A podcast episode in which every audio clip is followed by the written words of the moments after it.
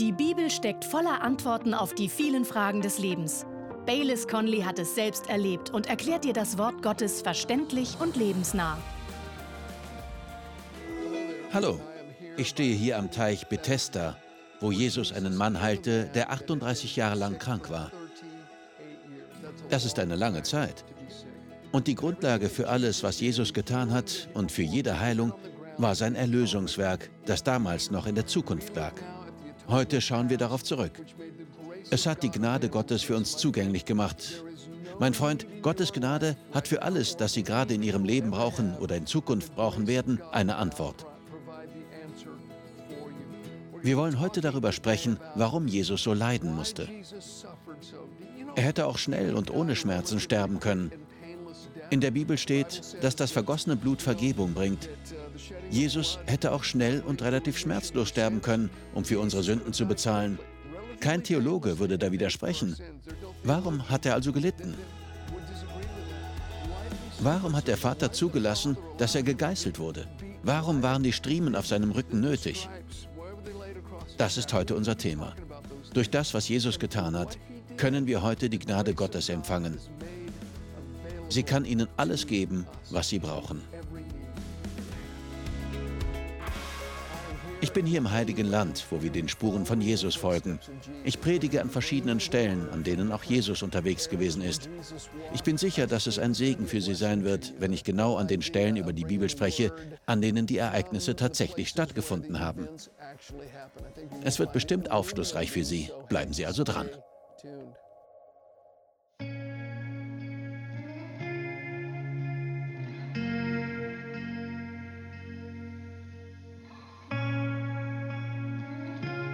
In Matthäus sechsundzwanzig feierte Jesus sein letztes Passafest mit seinen Jüngern.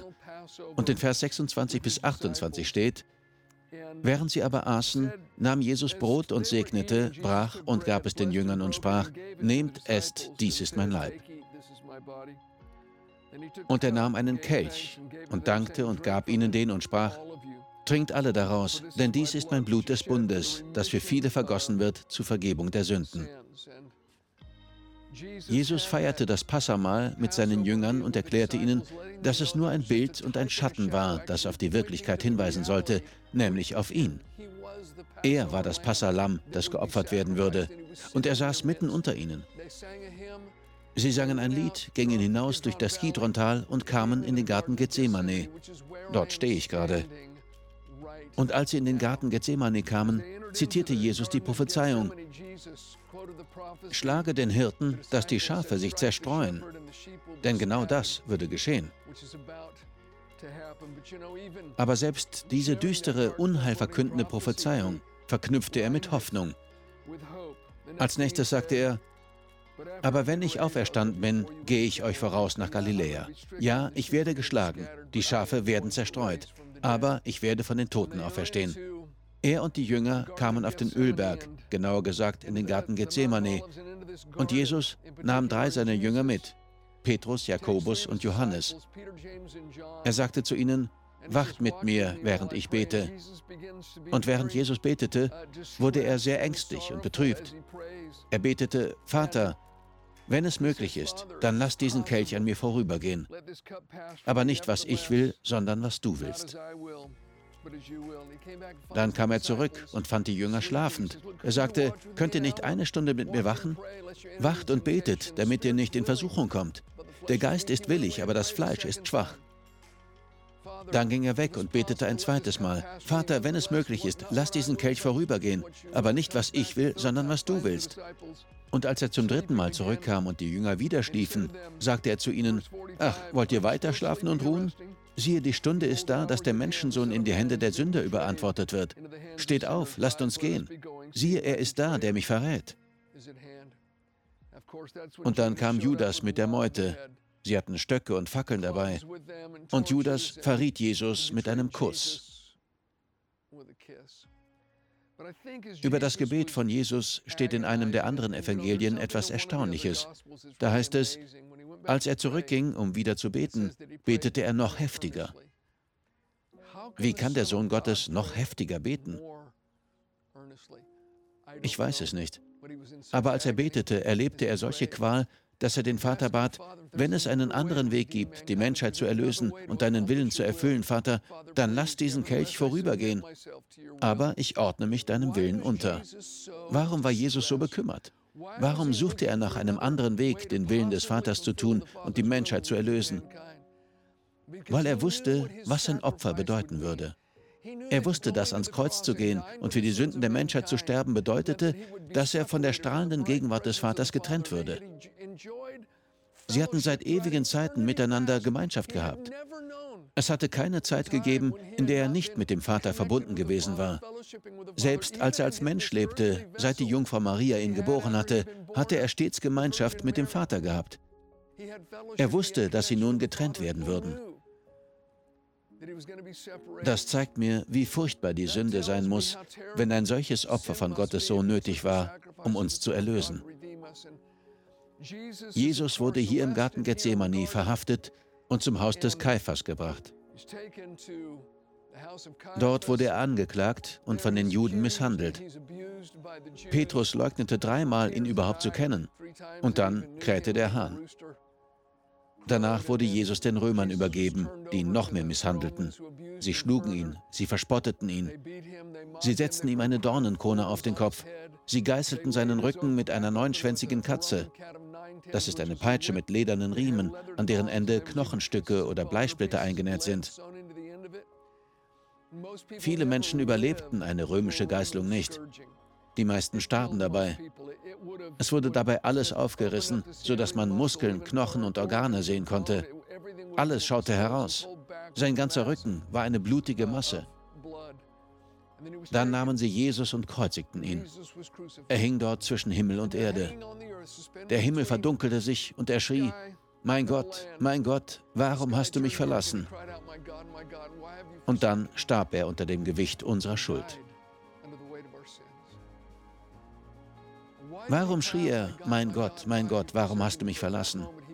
Weil er in diesem Moment zu unserem Stellvertreter wurde.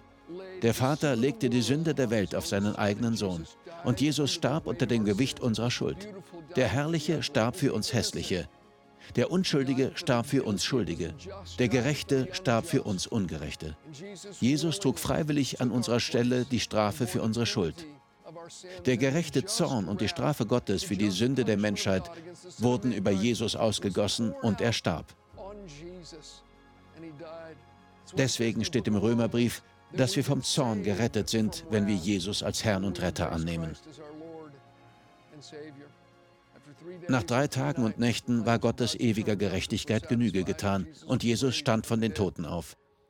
Wenn Sie das glauben und es mit Ihrem Mund bekennen, heißt es in der Bibel, dann können Sie eine Beziehung zu Gott haben. Und das nennt man Rettung. Eine meiner liebsten Bibelstellen ist Jesaja dreiundfünfzig. Viele hundert Jahre vor Jesu Geburt hat Jesaja durch den Heiligen Geist in die Zukunft geschaut und uns gesagt, warum Jesus so leiden musste.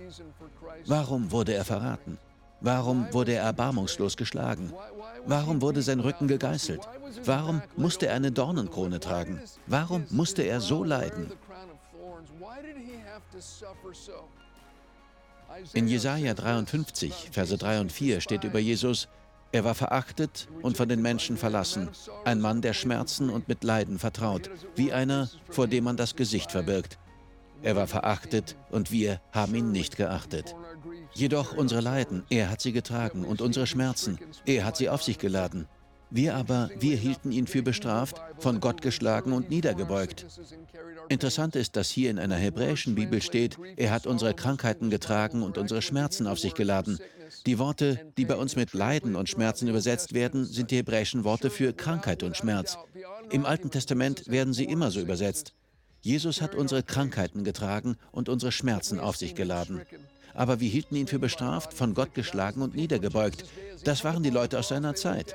Als er am Kreuz hing, schauten sie ihn an und dachten, Gott würde ihn für seine eigene Schuld bestrafen, weil er behauptet hatte, wie Gott zu sein. Sie dachten, er muss ein schlimmer Sünder sein, dass Gott ihn so sehr bestraft.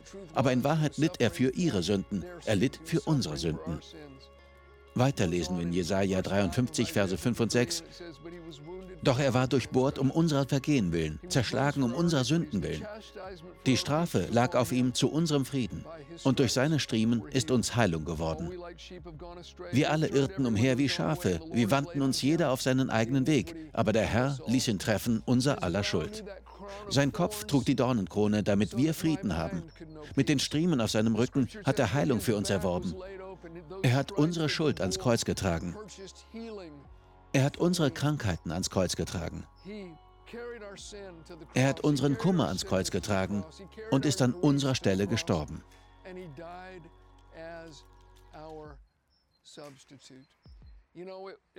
Meine Hände haben böse Dinge getan, aber seine Hände waren es, die von den Nägeln durchbohrt und ans Kreuz geschlagen wurden. Meine und ihre Gedanken waren böse und unrein, aber sein Kopf hat die Dornenkrone getragen.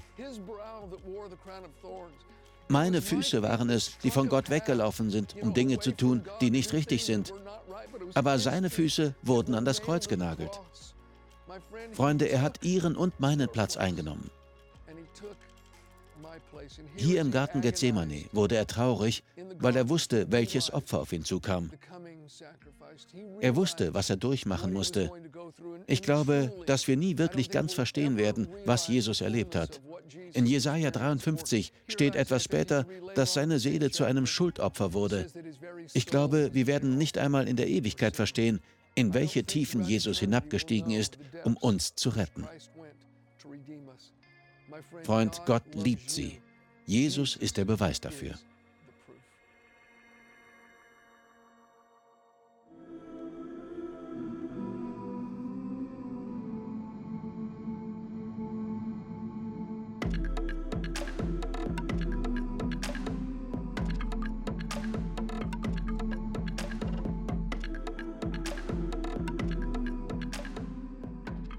Nach der Kreuzigung ging ein reicher Mann namens Josef von Arimathea zu Pontius Pilatus und bat ihn um den Leichnam von Jesus. Pilatus befahl, dass man ihn ihm geben sollte. Er nahm ihn, wickelte ihn in Leinentücher und legte ihn in ein neues Grab, das in den Fels gehauen worden war.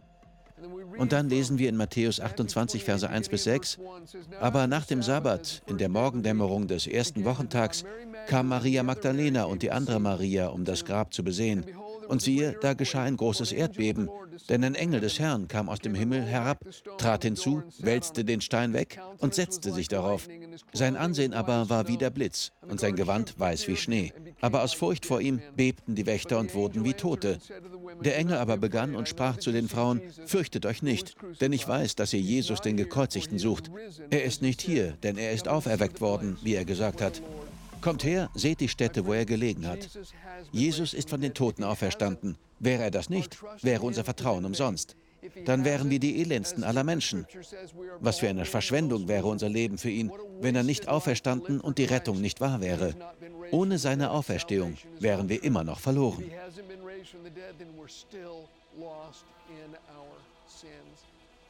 Vielleicht sagt jetzt jemand, das ist alles vor zweitausend Jahren passiert. Wie weiß ich, dass das Christentum stimmt? Woher weiß ich, dass er auferstanden ist? Nun, Jesus hat im Johannesevangelium das Werk des Heiligen Geistes mit dem Wind verglichen. Er sagte, er weht, wo er will. Niemand sieht, woher er kommt und wohin er geht. So ist jeder, der aus dem Geist geboren ist. Aber wissen Sie, was man sieht? Man sieht, was der Wind tut. Er bewegt die Zweige der Bäume und wirbelt Dinge umher. Genauso sieht man auch, wie Menschen verändert werden. Und das zeigt uns, dass Jesus tatsächlich auferstanden ist.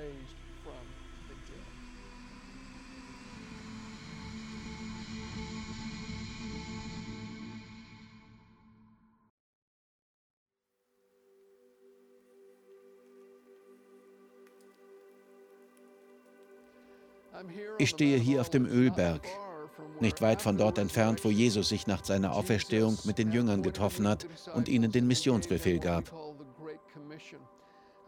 Ich lese aus Matthäus achtundzwanzig, die Verse sechzehn bis zwanzig.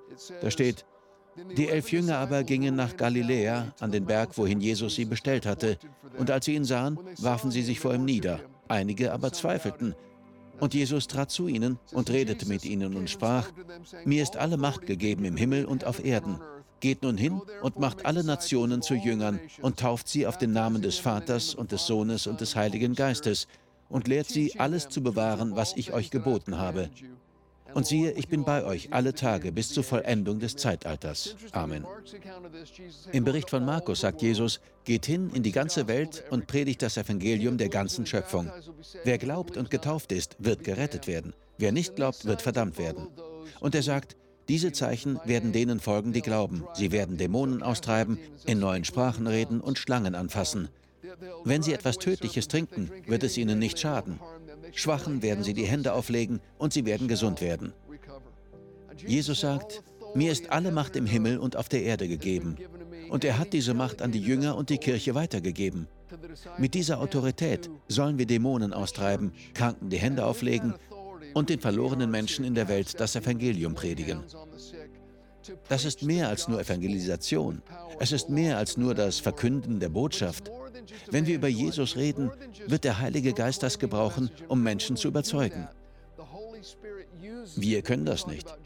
Wir geben dem Heiligen Geist nur das Arbeitsmaterial, wenn man es so ausdrücken will. Der Heilige Geist ist es, der den Menschen zeigt, dass Jesus lebt. Wenn wir beide Evangelien anschauen, Matthäus und Markus, sehen wir, wenn wir das Evangelium verkünden und für die Kranken beten, tut Gott Zeichen und Wunder. Und wir sollen Menschen zu Jüngern machen. Wir sollen andere lehren. Wir sollen andere ausbilden, damit ihr Glaube stark wird. Wir predigen also das Evangelium. Menschen werden gerettet, sie werden in Wasser getauft und dann helfen wir ihnen zu wachsen. Genau wie das Erreichen von Menschen gehört es also auch zum Missionsbefehl, sie in Wasser zu taufen und sie zu lehren, alles zu bewahren, was Jesus den Jüngern geboten hat.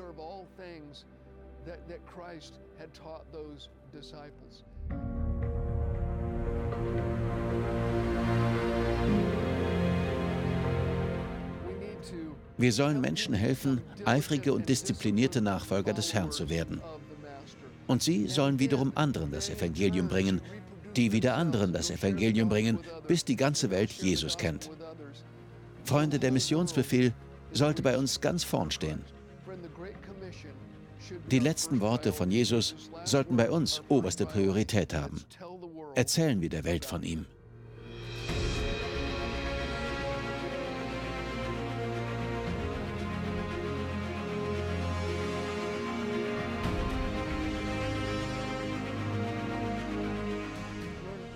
Nach der Auferstehung lesen wir in Apostelgeschichte eins, Verse vier und fünf, und als er mit ihnen versammelt war, befahl er ihnen, sich nicht von Jerusalem zu entfernen, sondern auf die Verheißung des Vaters zu warten, die ihr, sagte er, von mir gehört habt.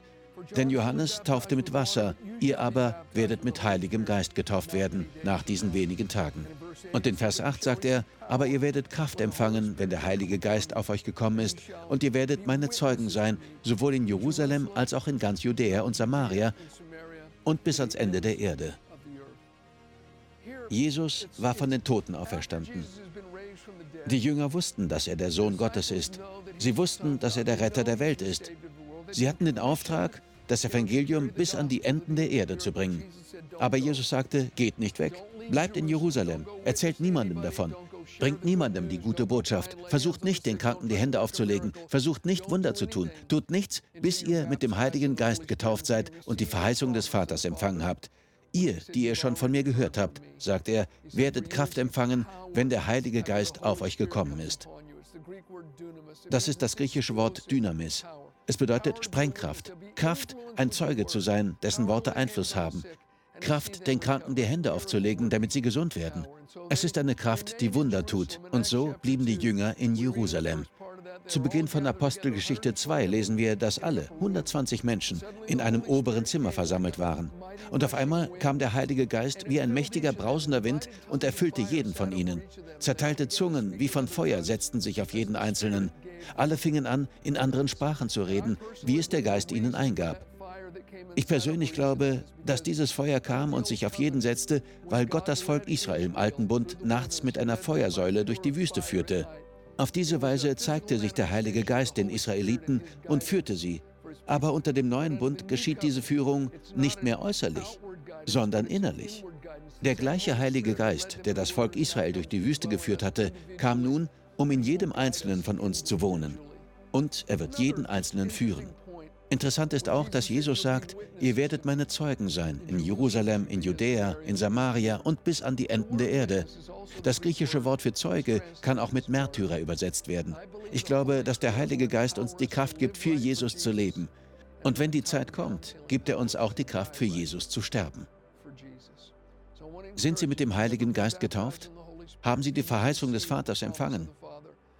Petrus sagt, dieses Geschenk, diese Verheißung ist für euch und für alle, die in der Ferne sind. Ich bin einer von denen, die zweitausend Jahre entfernt waren, aber ich habe den gleichen Heiligen Geist empfangen wie die Jünger damals, zu Pfingsten. Er macht uns zu Zeugen für Jesus. Lesen Sie Ihre Bibel, beten Sie zu Gott. Ich glaube, dass er Ihnen dann diesen Segen schenken wird.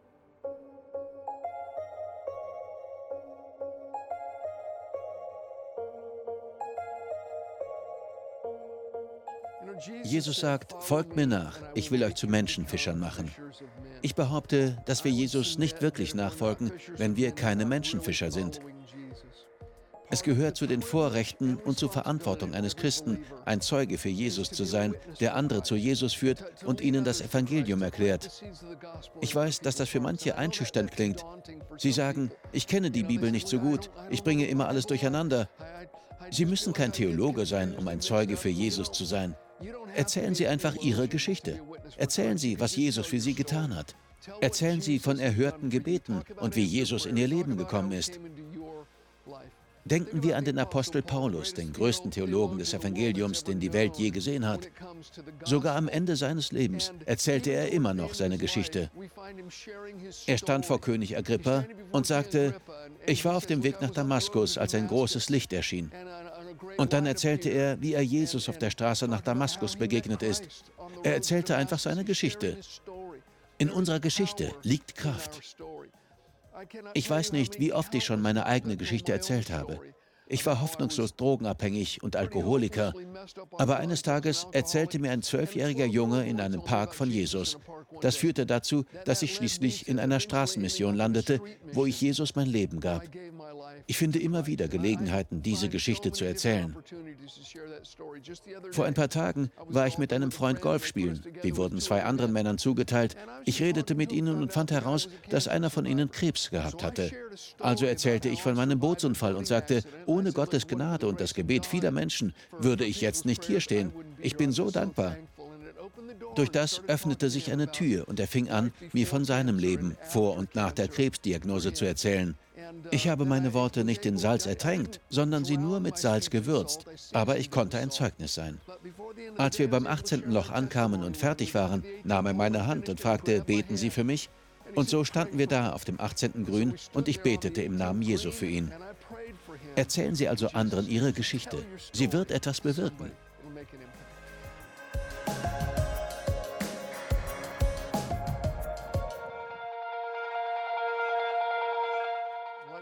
Ich möchte Ihnen noch ein paar Verse aus Matthäus sechzehn vorlesen, die oft zitiert werden.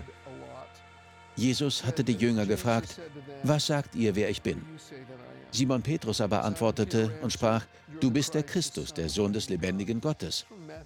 Lesen wir weiter, Matthäus sechzehn, Verse siebzehn bis neunzehn. Und Jesus antwortete und sprach zu ihm, glückselig bist du, Simon, Bar Jona, denn Fleisch und Blut haben es dir nicht offenbart, sondern mein Vater, der in den Himmeln ist. Aber auch ich sage dir, du bist Petrus, und auf diesem Felsen werde ich meine Gemeinde bauen, und des Hades Pforten werden sie nicht überwältigen. Ich werde dir den Schlüssel des Reiches der Himmel geben, und was immer du auf der Erde binden wirst, wird in den Himmel gebunden sein, und was immer du auf der Erde lösen wirst, wird in den Himmel gelöst sein. Petrus antwortete, du bist der Christus, der Sohn des lebendigen Gottes. Und Jesus antwortete, genau, Petrus, das haben dir nicht Fleisch und Blut offenbart, sondern mein Vater im Himmel. Der Heilige Geist hat es dir gezeigt. Und dann sagte Jesus, auf diesen Felsen will ich meine Kirche bauen. Hier spricht er zum ersten Mal von seiner Kirche. Die Kirche ist schon immer Gottes Idee gewesen, aber Jesus erwähnt sie hier zum ersten Mal. Er sagt, auf diesem Felsen soll meine Kirche gebaut werden. Der Felsen ist nicht Petrus, sondern die Erkenntnis, wer Jesus ist. Darauf ist die Kirche gebaut. Man wird nur Teil seiner Kirche, wenn man erkannt hat, wer er ist. Er ist mehr als nur ein guter Mensch. Er ist mehr als ein Anführer, der starb, um seinen Mitmenschen den Weg zu zeigen. Nein, er ist der Weg. Jesus ist Gott und der Sohn des lebendigen Gottes. Wer diese Erkenntnis erfasst und ihn als seinen Herrn und Retter angenommen hat, den werden die Tore der Hölle nicht überwältigen, sagt Jesus. Er beschreibt seine Kirche als offensiv und kämpferisch. Die Parole ist nicht, haltet die Stellung, bis Jesus wiederkommt. Wenn Jesus sagt, dass die Kirche den Toren der Hölle widerstehen wird, meint er damit nicht, dass die Hölle die Kirche angreift und wir einfach standhalten. Nein, er sagt, die Tore der Hölle werden uns nicht überwältigen, wenn die Kirche sie angreift. Das Königreich der Himmel ist eine gewaltige Macht. Wir als Teil seiner Kirche sollen das Evangelium offensiv predigen. Denn die Wahrheit ist, dass wir im Namen Jesu Autorität haben. Wenn wir das Evangelium weitergeben und es im richtigen Geist tun, wird der Einfluss des Heiligen Geistes Männer und Frauen berühren. Ich weiß es. Ich habe in meinem Leben so vieles versucht. Ich habe immer nach Gott gesucht. Ich habe verschiedene Religionen ausprobiert. Ich habe alles Mögliche gelesen. Aber erst als mir ein zwölfjähriger Junge eines Tages von Jesus erzählte, passierte etwas in meinem Herzen. Dort fing es an, dass mich der Heilige Geist berührte. Ich wurde Teil seiner Kirche. Und das können Sie auch. Wenn Sie gerade dieses Video anschauen, möchte ich Ihnen sagen, dass das kein Zufall ist. Sie könnten auch gerade etwas ganz anderes machen, aber Sie hören mir zu. Warum? Ich glaube, dass es einen Gott gibt, der Sie mehr liebt, als Sie begreifen können. Er hat in Ihrem Leben die Fäden gezogen, um Sie genau an diesen Punkt zu bringen. Nur der Heilige Geist kann Ihnen die Wahrheit über Jesus offenbaren. Aber wenn Sie spüren, dass Gott an Ihre Herzenstür klopft und Sie die Tür öffnen und zu ihm sagen, ja, Jesus, komm in mein Leben, dann wird er Sie verändern. Sie werden zu dieser großartigen Familie gehören, die seine Kirche ist. In diese Kirche kann man nur hineingeboren werden. Nur so wird man Teil von Gottes Familie. Jesus sagt, dass wir von Neuem geboren werden müssen. Wenn Sie das nicht sind, können Sie das Königreich Gottes nicht sehen. Dann können Sie das himmlische Königreich nicht sehen und nicht zu Gottes Familie gehören. Freund, diese Neugeburt ist das Ergebnis davon, dass der Heilige Geist Sie von innen heraus verändert. Es geht nicht um Rituale, es geht nicht um Zeremonien, es geht darum, eine lebendige, echte Beziehung zu unserem Schöpfer zu haben. Jesus ist gekommen, um Ihnen das zu bringen. Wer ist er also für Sie? Sind Sie bereit, ihm Ihr Herz zu öffnen? Sind Sie bereit, ihn in Ihr Leben zu lassen? Er garantiert Ihnen kein sorgenfreies Leben, das wird nicht geschehen. Aber er garantiert Ihnen, dass er Sie nie verlassen oder vergessen wird. Er wird auf jedem Schritt des Weges bei Ihnen sein. Gott segne Sie.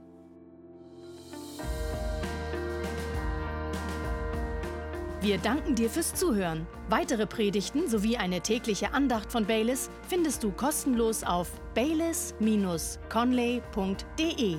Gott segne dich.